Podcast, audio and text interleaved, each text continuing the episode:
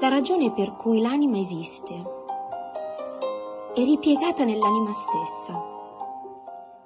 Nessun dipinto potrebbe mostrarne l'essenza né rivelarne l'essere. Dicono alcuni che pervenendo l'anima alla perfezione si confonde nel nulla, quasi fosse il bene maturato frutto che il vento e il freddo fanno cadere. Altri affermano che è il corpo il tutto nel tutto, e che venendo esso meno, l'anima o lo spirito, non esistendo, né dormiranno né si desteranno. Come fosse l'anima solo un'ombra lieve, riflessa in un chiaro rivoletto, che si cancelli ogni volta che l'acqua si intorbida, disparendo in un istante. Tutti sono in errore giacché la scintilla non si spegnerà con una forma o anima, giacché quello che il vento del nord aggrega, il vento dell'est passando discioglie.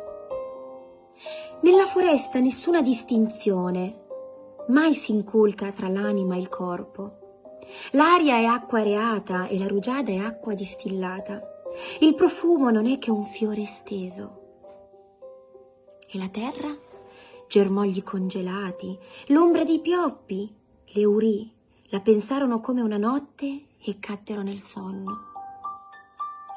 Il corpo è un grembo per l'anima che vi dimora fino al pieno termine, quando scende per liberarsi ancora una volta mentre il grembo recede a germe.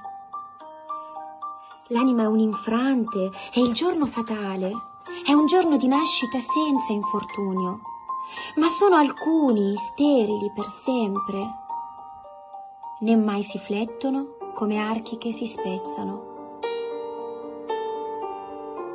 Tali intrusi non danno mai nascite, giacché le anime non sono mai frutto d'albero rinsecchito, e la cotta argilla mai generò né te né me.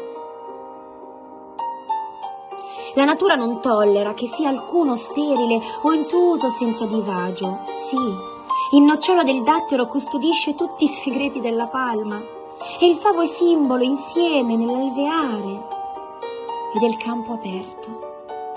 Sterile è un carattere imprestato da un'inettitudine a fruttificare. Porgimi il flauto e tu canta, giacché il canto è forma che fluisce e il lamento del flauto resterà quando ciò che è storto e strano si raddrizzerà.